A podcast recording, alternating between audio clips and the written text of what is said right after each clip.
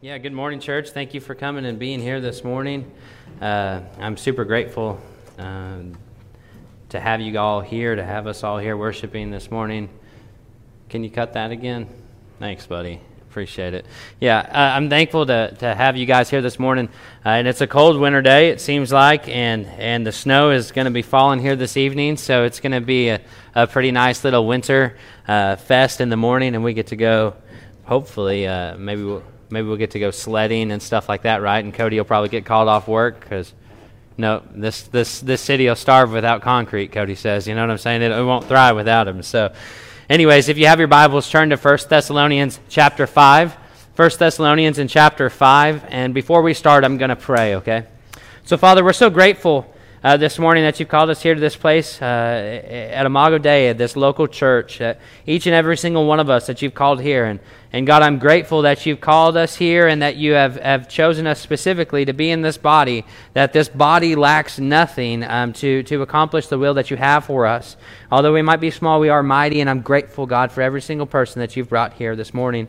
And so, Lord, this morning we do pray for the Hoffmans as they're not with us this, uh, th- this, this morning on, on Sunday, as um, they have a, a, an unexpected blessing in their house this morning as they get to, to, to tend to and care for um, some, some more children. And, and God, we just pray that you would comfort them during this time, that God, you'd give them endurance, and that God, you would continue to um, sanctify them and use them in their households as godly parents and as, as lights for their children to follow. And we pray this morning also for Joanna, God, for um, her health, that God, you would be with her um, during this time. Comfort her, make her feel um, better, and we pray for answers and as she seeks those things um, from her from her doctors. So, God, we just pray for that this morning. We trust you.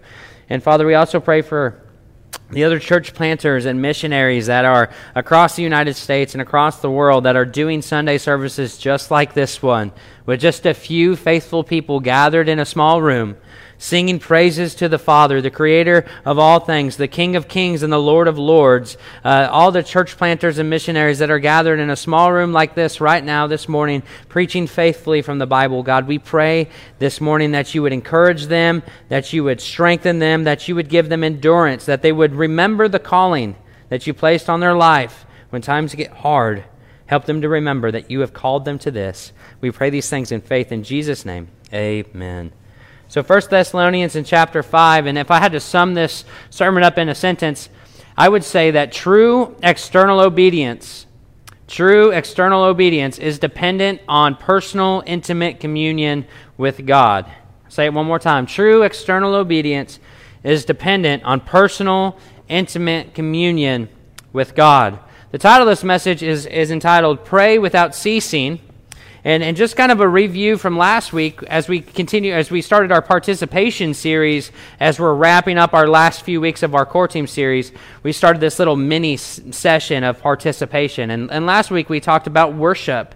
And what we saw there is that worship is actually way more than a song. Worship is way more than getting up here and playing guitar or all of us lifting our hearts and our, and our songs to, to Jesus. Worship is more than a song, it's actually sacrifice. It's, it's, it's the way that we live. It's who we are. It's, it's in our white blood cells as Christians. And, and today, we come to our next sermon, which is Pray Without Ceasing. And we're going to find out that just like worship, praying is not always audible. That, that praying is not always done with our heads bowed and our eyes closed and our hands folded. Praying is much more than that. And I'm not going to give us four ways uh, how we can pray for our church. I'm not going to give us six ways this morning to how we can pray for the nations. I'm not going to give us seven ways this morning of how we're going to, to pray for a more fruitful and efficient Christian life or how we can pray these 10 things over our family. That's not the direction that I'm heading. Uh, even though that was kind of where I wanted to go, I wanted to list out these ways that we could be praying for our church plant and being getting, getting involved. God totally changed the course of the direction of where I was headed with this section of scripture in First Thessalonians, and he really hammered me this these last few days. I, I want to get to, to the root of it all. I'm not headed in the direction of, of giving us these four practical ways to pray, but I want to get to the root of why we pray. I want us to see how we personally commune with God, and I want us to see how little or how much intimate time we actually spend with Him. I want us to see that an attitude of dependence on God revealed in unceasing prayer makes us able to truly be obedient externally. And, and I think that without joy, without prayer, and without thanksgiving, we are absolutely useless Christians and we're unable to accomplish the outer aspects of God's will for our lives. See, the quality of our obedience to the external will of God in our lives is determined by the quality of our obedience to the internal will of God in our lives. And we'll find that that internal will here in 1 Thessalonians in chapter 5 is actually um, rejoicing always, praying without ceasing, and giving thanks in all circumstances. And so I'm not going to give us four ways or six ways because if we focus internally on praying without ceasing, then these external things, these four ways, six ways, different things that we could pray, will actually be a fruit of what's happening inside. Does that make sense? So let's read now. Stand with me as we honor the reading of God's word in 1 Thessalonians in chapter 5, beginning in verse 16. Rejoice always, pray without ceasing. Give thanks in all circumstances, for this is the will of God in Christ Jesus for you. You can be seated. So, in order to tackle this, these, this section of Scripture, in order to, um, to, to preach it faithfully, we have to ask this question why rejoice? Why pray continually? And why give thanks in all circumstances? And so this leads us to our first point in, in the section of Scripture uh, we, we do this stuff because, because personal communion with God leads to true external obedience. You see, verses 16 through 18, they, they're really, I mean, they're fire. These are, like Colin said last night at Freeway, he's like, man, I really don't even want to preach anymore on this verse uh, because God said it best, and what more could I add to it? You know, we read this section of Scripture, and I can close the Bible and head out and be just fine. It preaches on its own, but to fully understand verses 16 through 18, we have to, we have to understand verses 12 through 15. So let's read verses 12 through 15. We ask you, brothers, to respect those who labor among you and who are over you in the Lord and admonish you, and to esteem them very highly in love because of their work. Be at peace among yourselves, and we urge you, brothers, admonish the idle, encourage the faint hearted, help the weak, be patient with them all. See that no one repays anyone evil for evil, but always seek to do good to one another and to everyone. And furthermore, in verse 11, Paul tells the church to continue to encourage and to build one another up. And so there's not more of an effective way of carrying out this instruction in verse 11 of continuing to encourage and building one another, one another up than by what we see written here for improvement in verses 12 through 15.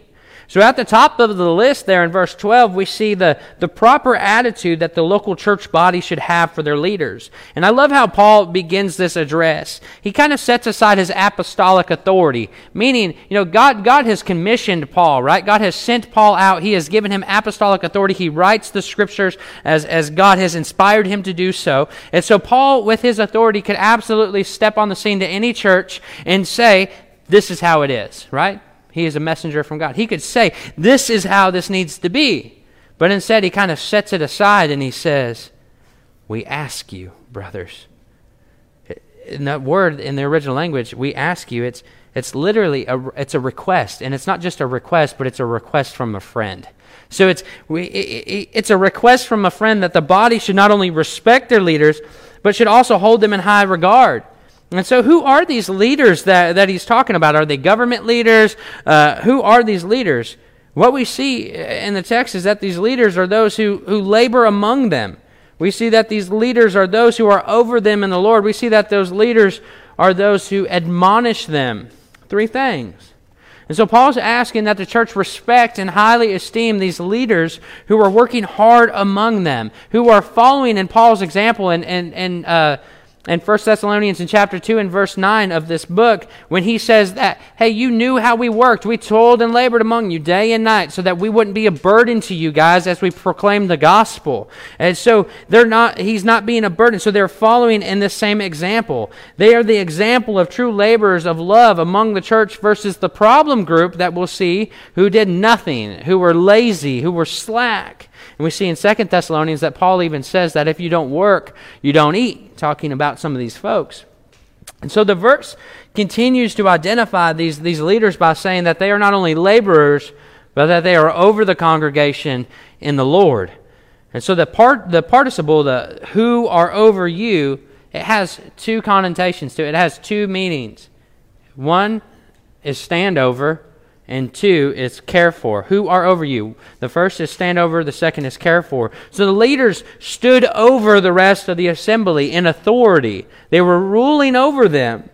But don't get it twisted because the leaders also cared for them. Not dominating over them in the authority that's been given to them, but ruling with a sincere interest in the welfare of the church body, leading out of love and leading out of compassion. So, this is the type of leaders uh, that, that Paul is calling them to respect and highly esteem. So these hardworking leaders who stood over and cared for the congregation also admonished the body.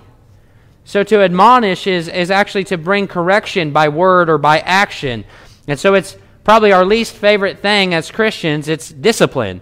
Admonishment is, is, is discipline. And discipline sometimes causes resentment, right? And discipline sometimes can cause hard feelings, and most of the times it's it's it's that way. But it's regarded that way, but but it's also regarded as Paul or by Paul as necessary within the church. And you'll actually find it very interesting that the early Baptists actually kind of looked at church discipline like it was an ordinance, such as the Lord's Supper and baptism. And they, they even were bold enough to say that if a church does not practice church discipline, it's no church at all. It's, it, I mean, you can't tell me that each and every single one of us here in this room is just absolutely perfect right? Like we're not going to sin. We ain't, we ain't never going to foul up sometimes and need a brother or sister to pull up on one another and say, hey, Kyra, I seen you doing that over there, and hey, you need to chill out. Don't do that. This doesn't look like Christ, right? Like, because that's the form of discipline. It's not just ultimately right away, Kyra, get up here on the stage. We're casting you out. We're banishing you. Like that's not that's not what it is. It's meant to bring about um, repentance, right? And so he's saying that they also admonish. And so these leaders that, that Paul is describing are leaders who are hardworking, who guide and rule the church body through genuine, heartfelt care for the congregation, and who administer discipline in the church body. So because of their work, Paul asks the church as a friend to respect them and to highly esteem them. So Paul closes his instructions about leadership with the command for the leaders as well as, con- as, as well as the congregation as a whole. This isn't just for the leaders, uh, this is also for the congregation as a whole. And he, and he commands them to be at peace among yourselves. And so, I mean, this kind of brings some things up in, in lieu of what we had just read about leaders admonishing people, about needing to be held in high esteem and honor. Uh, you know, it could bring some things up that, that maybe things weren't going um, like they should have been in the church in Thessalonica. You know, maybe the leaders, uh, maybe he said this so that the leaders would guard against abusing their authority. And, and, maybe he had said this so that those who were being admonished, those who were being disciplined, were not uh, to disregard those whom God placed over them. See, the church was to be at peace with each other, and that's something that I, I, I impose on us as well. We need to be at peace with one another. As the Bible says, um, do everything, basically, do everything in your power to live at peace with all men. See, Paul's exhortation of improvement within the church, of external obedience, it continues in verses 14 through 15. He says that we urge you, brothers. And so he shifts from his, his more of a kinder approach of saying, hey, we ask you, to he's taking on a more authoritative way of saying this and saying, we urge you, brothers and he's speaking to the entire church. We urge you, brothers, to admonish the idols. So we know what admonish means. He's saying, We urge you, brothers, to correct the ones who are lazy, correct the ones who are slack, correct the ones who are disorderly in conduct. And more than that, we urge you, brothers, not only to admonish the idle, but to encourage the faint hearted to comfort those who are timid and faint hearted. In light of chapter 4, I don't know if you guys have ever read First Thessalonians, but if you haven't, you should uh, this week, probably tonight or tomorrow in light of chapter 4, what's, the, the people in chapter 4 are, are in the church are very troubled over their friends and over their family who, are, who have died in Christ. And they're asking Paul, like, hey, did we miss this, this resurrection? What happens to the one who are dead already, like before Christ came? You know, these things. They're confused about what the coming of Christ meant for them. So he's saying, encourage those faint hearted people. He's saying, and also, uh, we urge you, brothers, to help the weak And now he's not saying those who are weak in strength. It's, it's not saying like how I have to help Cody every single morning lift weights because he's so stinking weak. You know what I'm saying? It, it's literally, he's not saying in the terms of strength. He's saying it more in the terms of moral or spiritual weakness. So help those who are weak from persecution as described in chapter 3. Help those who are weak and yield, yielding to uh, temptations and, and other ungodly desires and immorality in chapter 4. Or, or maybe it's some other weakness that's hard hard to determine, but he's saying you need to help that. And regardless of whatever that weakness was, he's saying that the strong in faith were responsible to help, to support, to lift up those who were weak. And then again, he, he continues on with, I think, I mean, this, I'm just going to talk to you like, like the Lord talked to me. This verse really smoked me in the face, man, when I got to it. Be patient with them all. After he gives this list of how he is supposed to, uh, after he get, gives this list of urging uh, the brothers to admonish the idle, to encourage the faint hearted, um, to, to, uh, to help the weak, he says, and by the way, be patient with them all.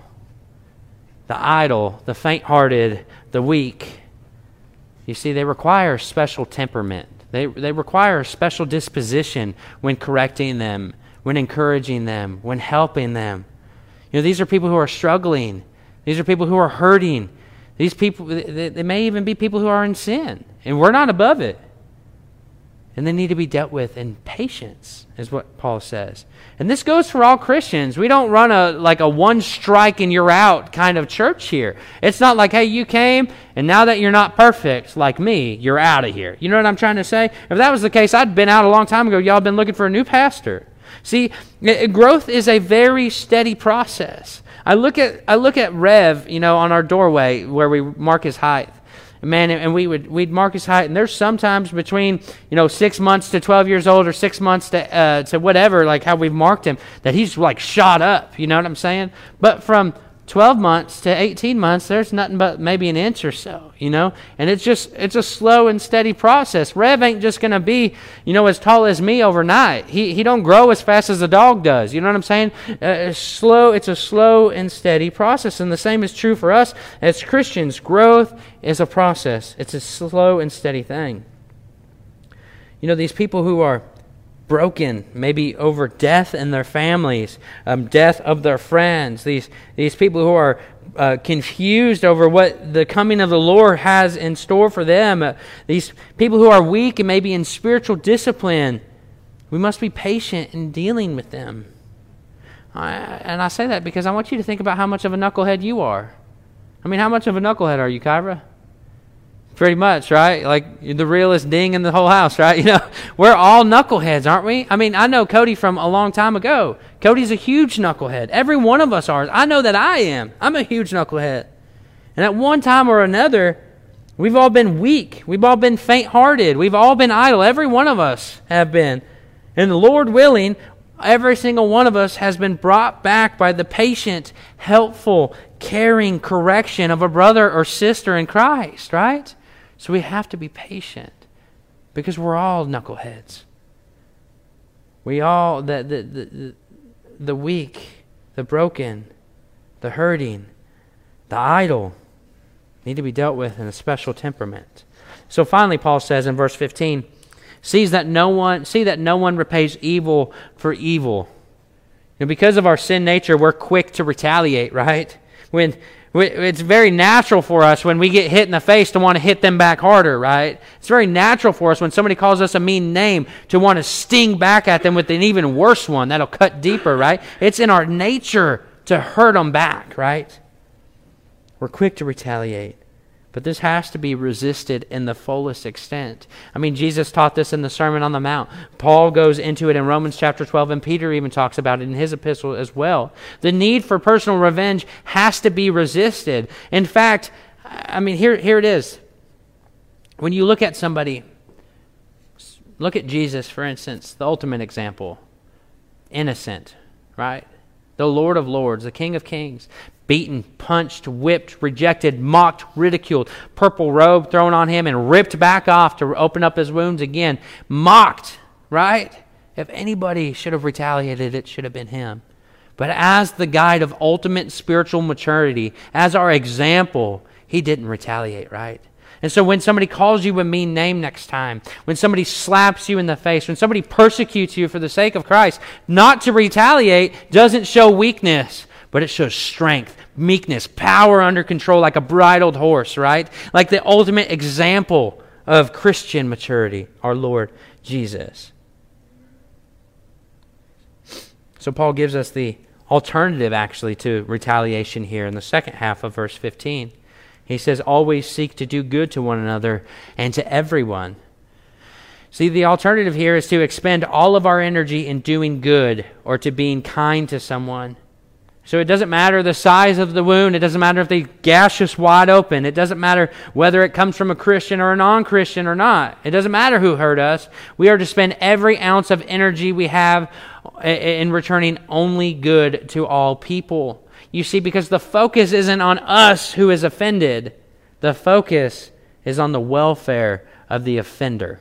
Does that make sense? See, I started seeing a, a, a biblical counselor, and, and, I talked to him, right? And, and there's, there's people in my life that have hurt me, and, and he tells me that the ultimate goal, Tanner, is not for you to focus on your pain, but for you to, to see how you are supposed to reconcile that person to Christ, right? Like the focus is more on the offender than on the one who is offended. If anybody had a right to be offended, it was Jesus. But what did he say on the cross? Father, forgive them, for they know not what they're doing.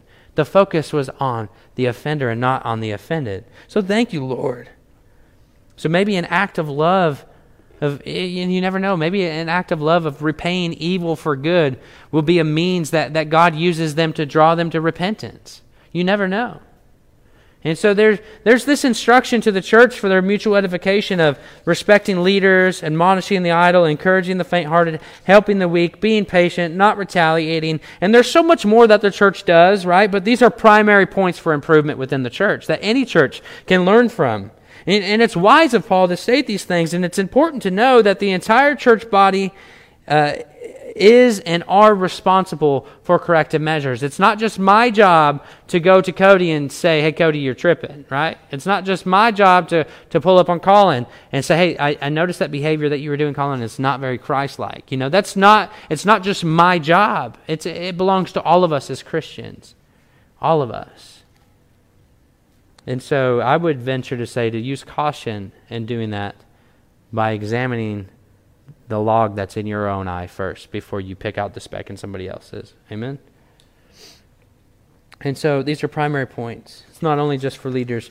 As Christians, we are to correct, encourage, and help one another in patience and in love.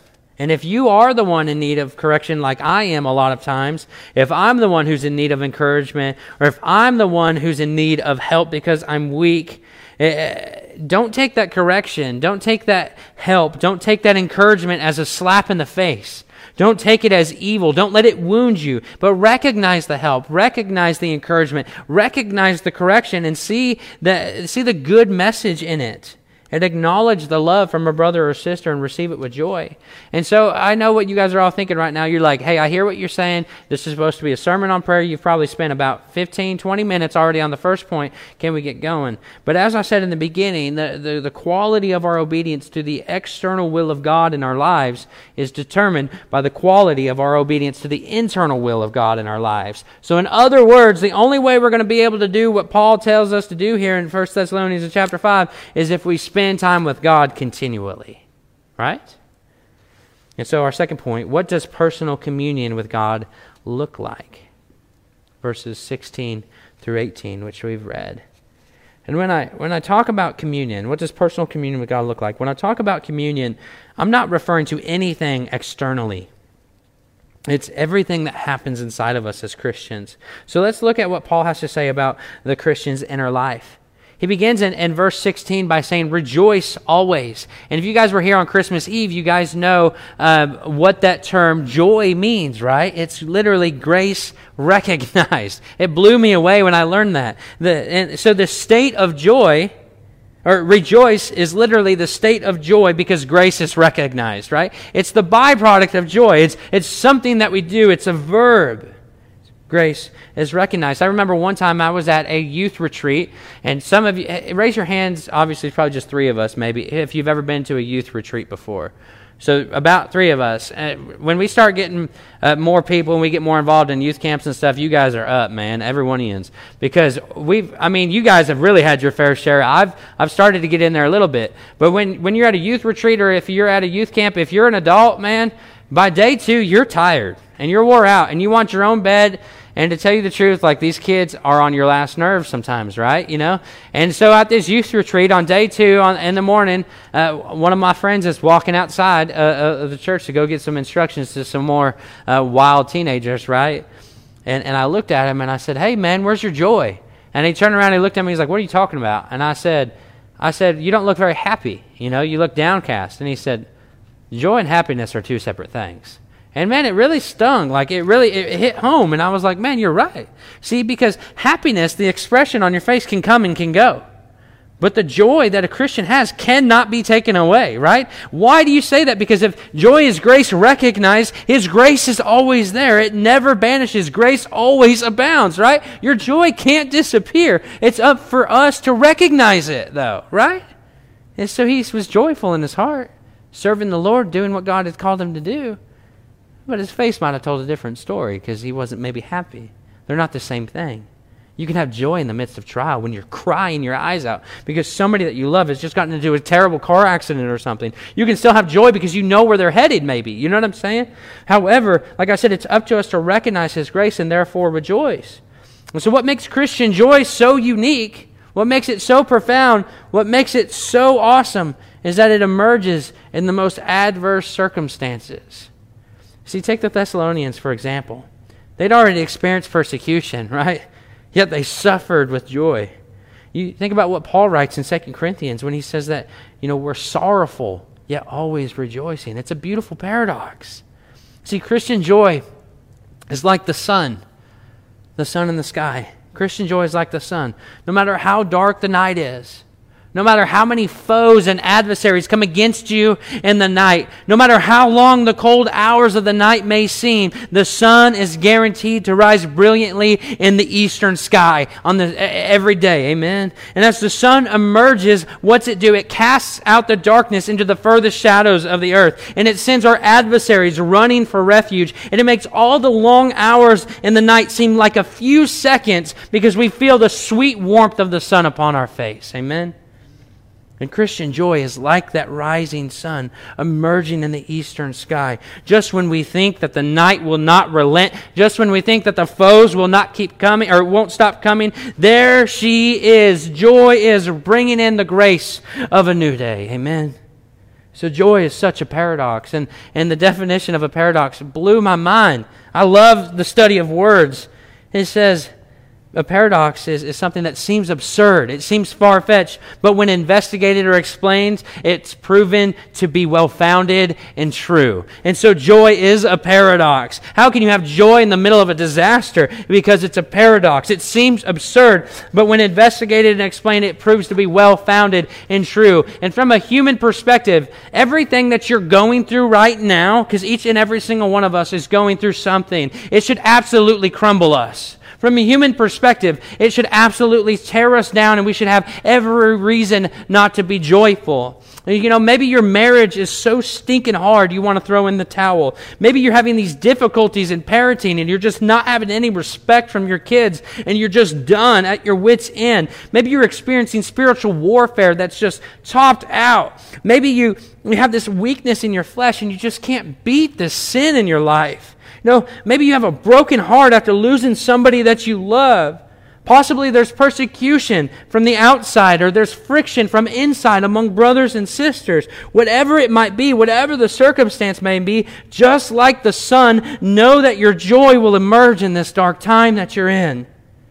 That's the paradox of joy. You have every reason not to rejoice, not to be joyful, but because of grace, recognize there she rises again. Grace always abounds. And in Christ, we are to be more and more joyful, recognizing His grace in every circumstances. We are to rejoice always. And as verse 17 says, we are also to pray without ceasing. Here we are. We're finally to a point where we talk about prayer. But as verse 17 says, we're to pray without ceasing.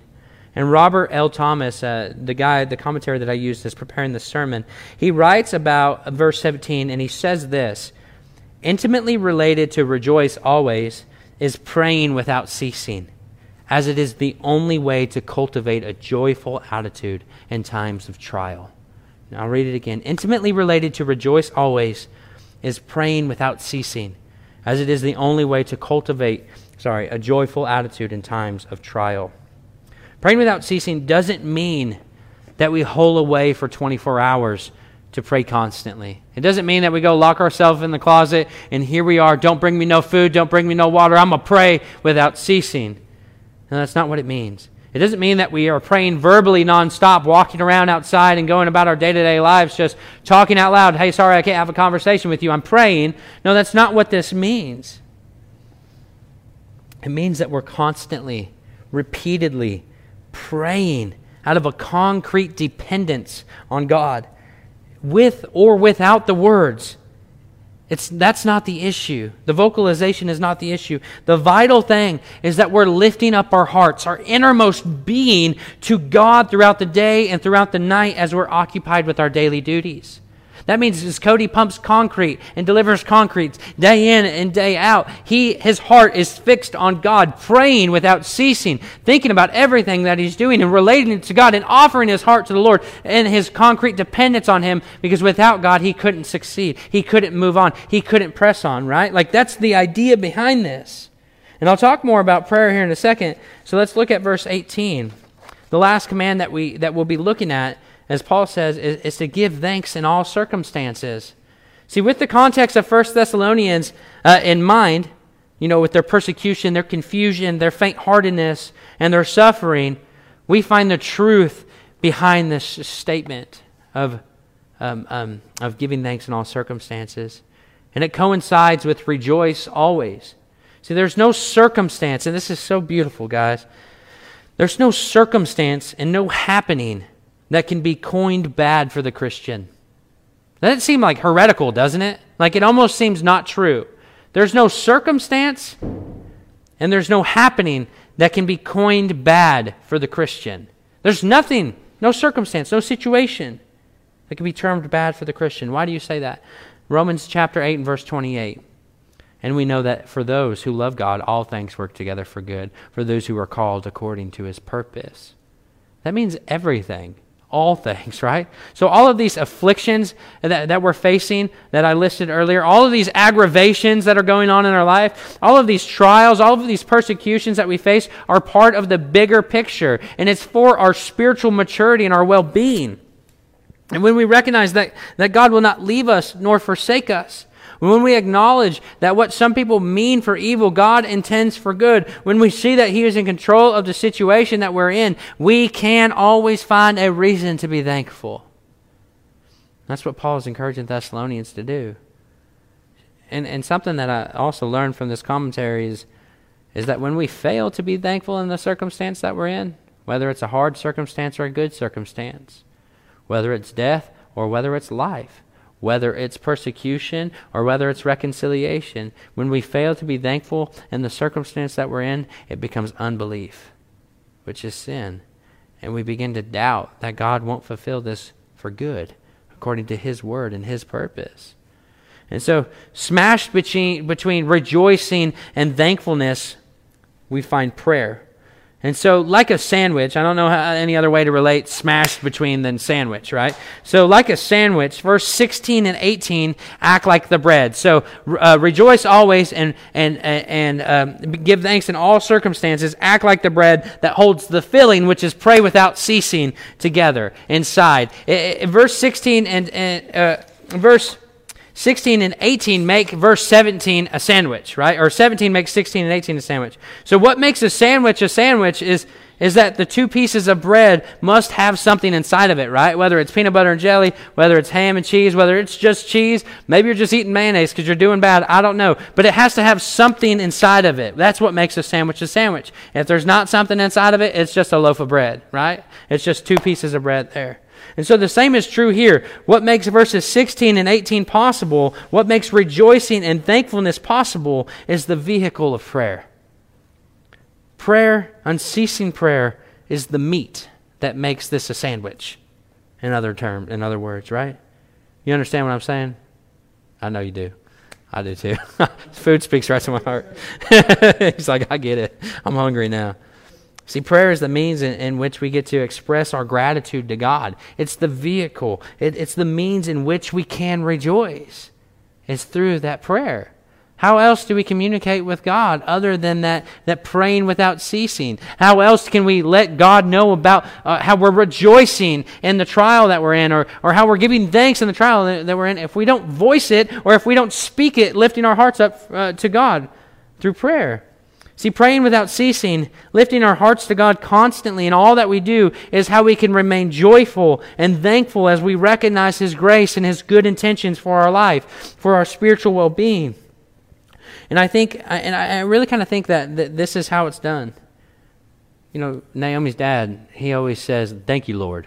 You know, everything that he does, like all kinds, it doesn't matter if he flips an egg right. Thank you, Lord, right? Like everything. Thank you, Lord. Even his little, her little sister's got it down. Nikki's like, Thank you, Lord. Like, I'm sure Rev's going to figure it out soon enough too. Everything that he's doing is thank you, Lord. Thank you, Lord. Thank you, Lord. Any situation, good, bad, ugly, he gets around to it. Thank you, Lord. And I think that's what this looks like. You, you walk around your daily life, whether you're, you're cleaning or whether you're teaching kids at a Christian academy or whether you're at school, driving a concrete truck, stay at home mom, um, working at the church, being a pastor. We go through our daily lives saying, Thank you, Lord, or asking, Lord, what would you have me do right now in this circumstance? Lord, would you give me the words to speak to Mike or to, or to Ron over here or, or to Rob over there? Would you give me the words to speak to them? Lord, would you help me comfort that person in this time that they're going through? Um, Lord, Lord, look at all that you've created. God, you created a beautiful place. I'm thankful, God, for what you've what you've done. It's so beautiful. I don't deserve it. You know, maybe it's it's Lord, forgive me for, for saying what I just said, not audibly. Just you just said that in your heart. Forgive me, Lord, for what I thought, what I said. Maybe it's it's saying throughout the day, Lord, I've, I've been carrying this burden. I've been carrying this burden, and Lord, you reminded me in the scripture this morning that it's not mine to carry, that it's yours. You've carried it for me, and I'm laying it down to you. Maybe you're saying it's, dark. And it's lonely, Lord. I, I, feel incapable of doing what you've called me to do. Oh, how I need your gospel. Oh, how I need your strength. I thank you, Lord, that you sent Jesus to die on the cross for my sins, that he rose again after three days, that he ascended to the right hand of God, and that he's coming back. I thank you that you made a way for me to be reconciled to you. Maybe it's preaching the gospel to yourself. Whatever it is, you're lifting your heart to him. And, and maybe you're saying, God, would you please restore my strength? Would you please give me the joy of my salvation? That that thing that you told me to lay down, Lord, give me the strength to lay it down. This is constant communion with God. And this should be happening from the time you get up to the time you go to sleep, right? Like, it's in every part of it. You commune with God with how you parent your kids. You commune with God with how you interact with your friends. You commune with God with how you sit in the worship service, right? You're communing with God. Help me, Lord. Fix my mind on you. Help me receive your word this morning. We're utterly dependent on Him. Concrete dependence. They're conversations with God. They're not just mediocre conversations, but speaking from your innermost being with God throughout your day, sharing with the one who is always with you. It's constant fellowship with Him. This is praying without ceasing, being centered in Him and utterly dependent on Him. These three commands to rejoice always, to pray without ceasing, and to give thanks in all circumstances penetrate the deepest parts of who we are as Christians. This is the will of God for us in Christ Jesus. It's the spring from which all outward obedience flows. You, you, you, see, if the source is contaminated, this is what I read in this commentary. If the source is contaminated, fulfillment of God's will in outward matters is impossible. This, these three things rejoicing, Praying and being thankful is the stream in which our outward obedience flows. If the source is contaminated, fulfillment of God's will in outwards matters is impossible. So this message is on prayer, and, and, usually these, these messages result in, like I said, giving us five or six points in how we can pray for the church. Uh, it, you might end here. You know, most most maybe messages on prayer, you would end up with a prayer partner or, or, or something. There'd be a prayer list, or we'd start a night of prayer after this or something. And all of these are good things, and I'm sure one day they're going to come. But to be honest, I'd be missing the point of what really matters. What good is it if I hammer if I hammer us with different ways to pray if the deepest parts of who we are as Christians is contaminated by idleness? What good is it, veranda, if I hammer us with different ways to pray if the source is polluted by simple ignorance, by, by a lack of knowledge?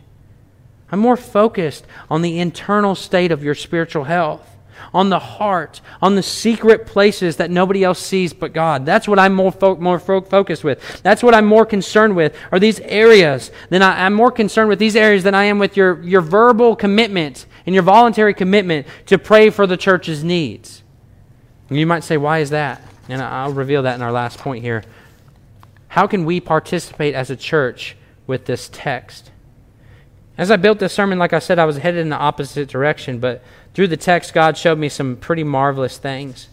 In order for us individually to participate in multiplying disciples in churches that live and look like Jesus wherever we're planted, we must personally be joyful, prayerful, and thankful.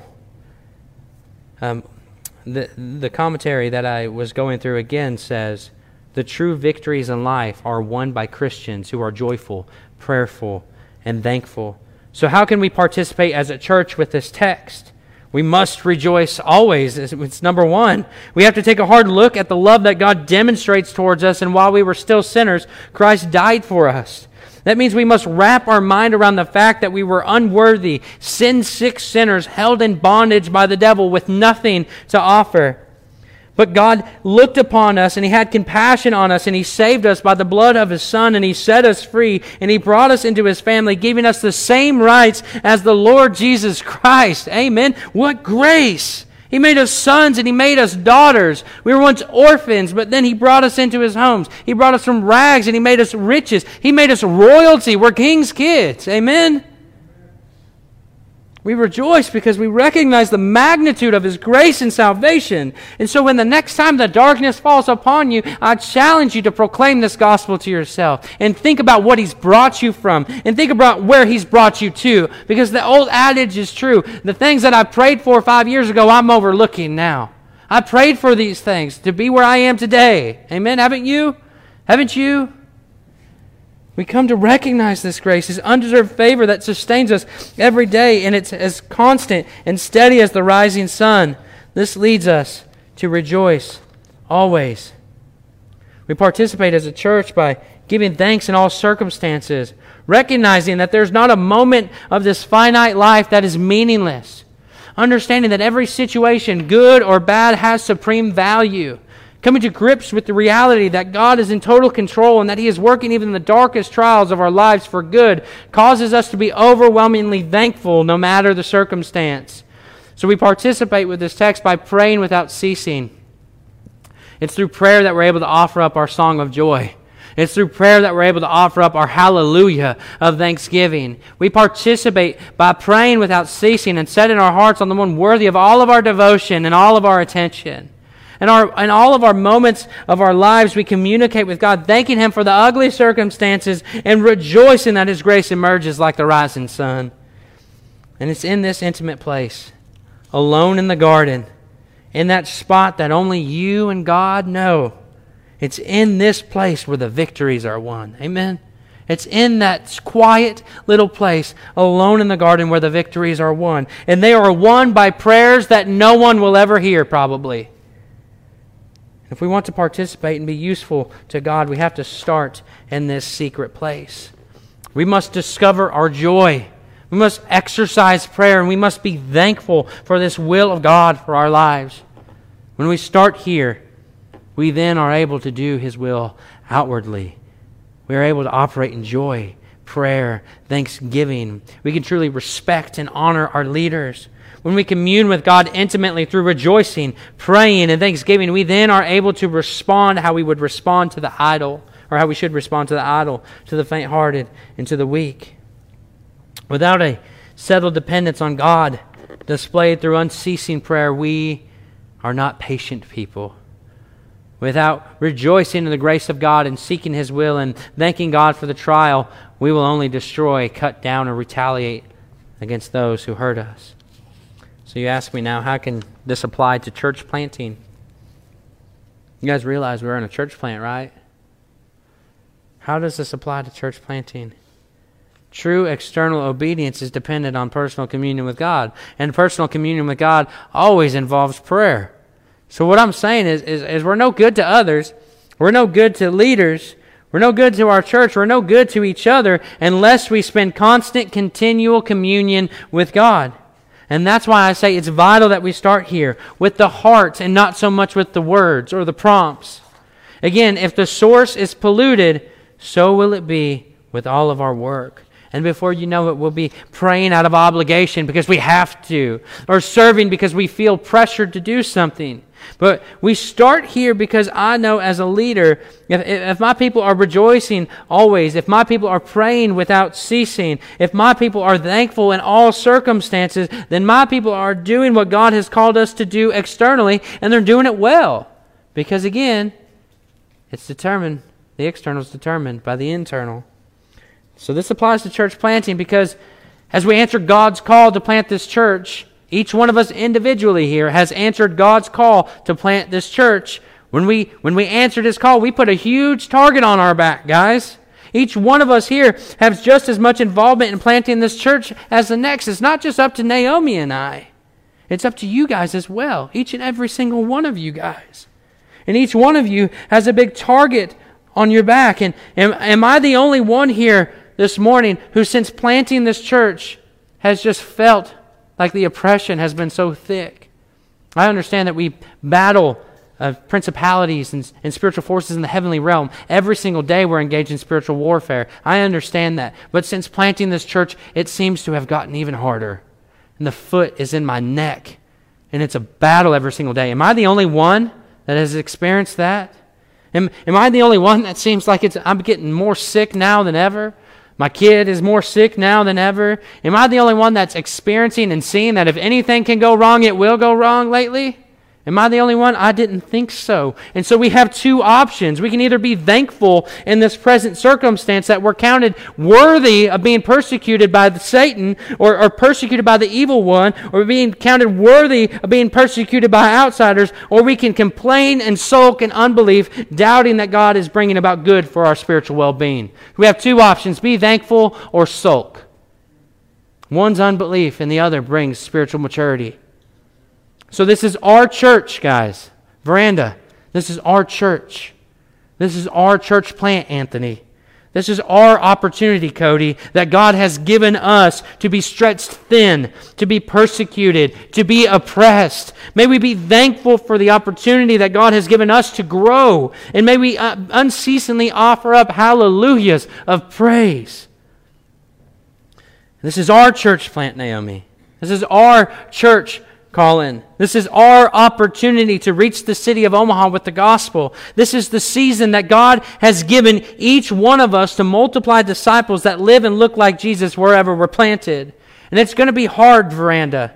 It's going to be hard, and Lord willing, we will suffer for the sake of Christ. And you heard me right. Lord willing, we will suffer for the sake of Christ. It's going to be hard. I want you to think about it. Look at the church in Thessalonica.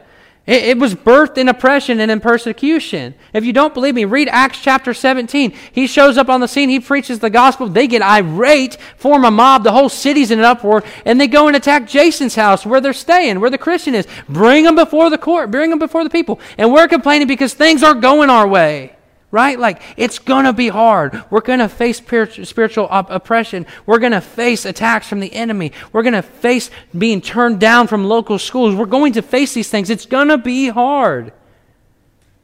It's going to be difficult.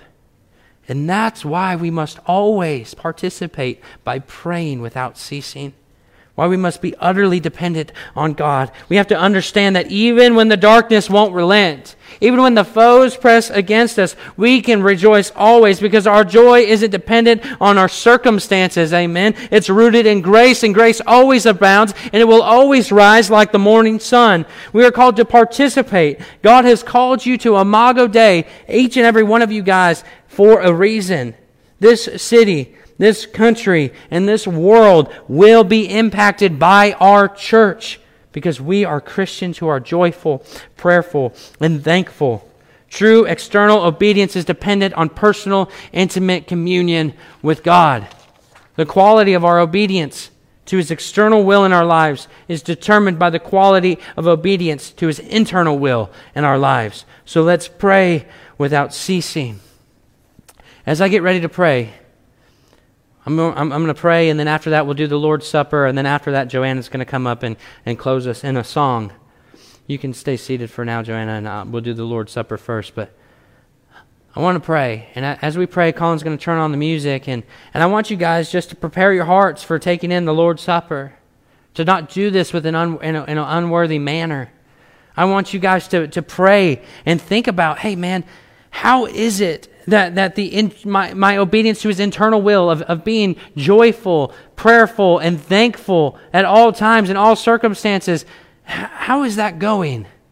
How is my obedience to that? How's the quality of that? I want you to really reflect on those things. So let's pray. Father, we love you, and we're grateful for this church. I thank every I thank you for every single one of them here in this place. Lord, I thank you for the trials that we've faced. Lord, I thank you um, for the people who, who have turned down coming to the church, even. And I, and I thank you, God, for not giving us this huge, rapid growth. And God, I thank you even for all the trials that we've had, even with the indictments and and with the deaths and with the sicknesses and with the new foster children, with um, you know sicknesses with, with mental health and the problems and all the struggles. I thank you for every single one of them. I'm so grateful, God. And I pray, Father, that each and every single one of us here in this room this morning would fix our eyes on you and trust and know that just like the rising morning sun, your grace abounds and that we can have joy we can have joy no matter what. And that God, our hearts would be convicted to turn, to, to pray to you without ceasing in everything that we do. In concrete dependence, relying on you, God. I thank you. In Jesus' name I pray. Amen.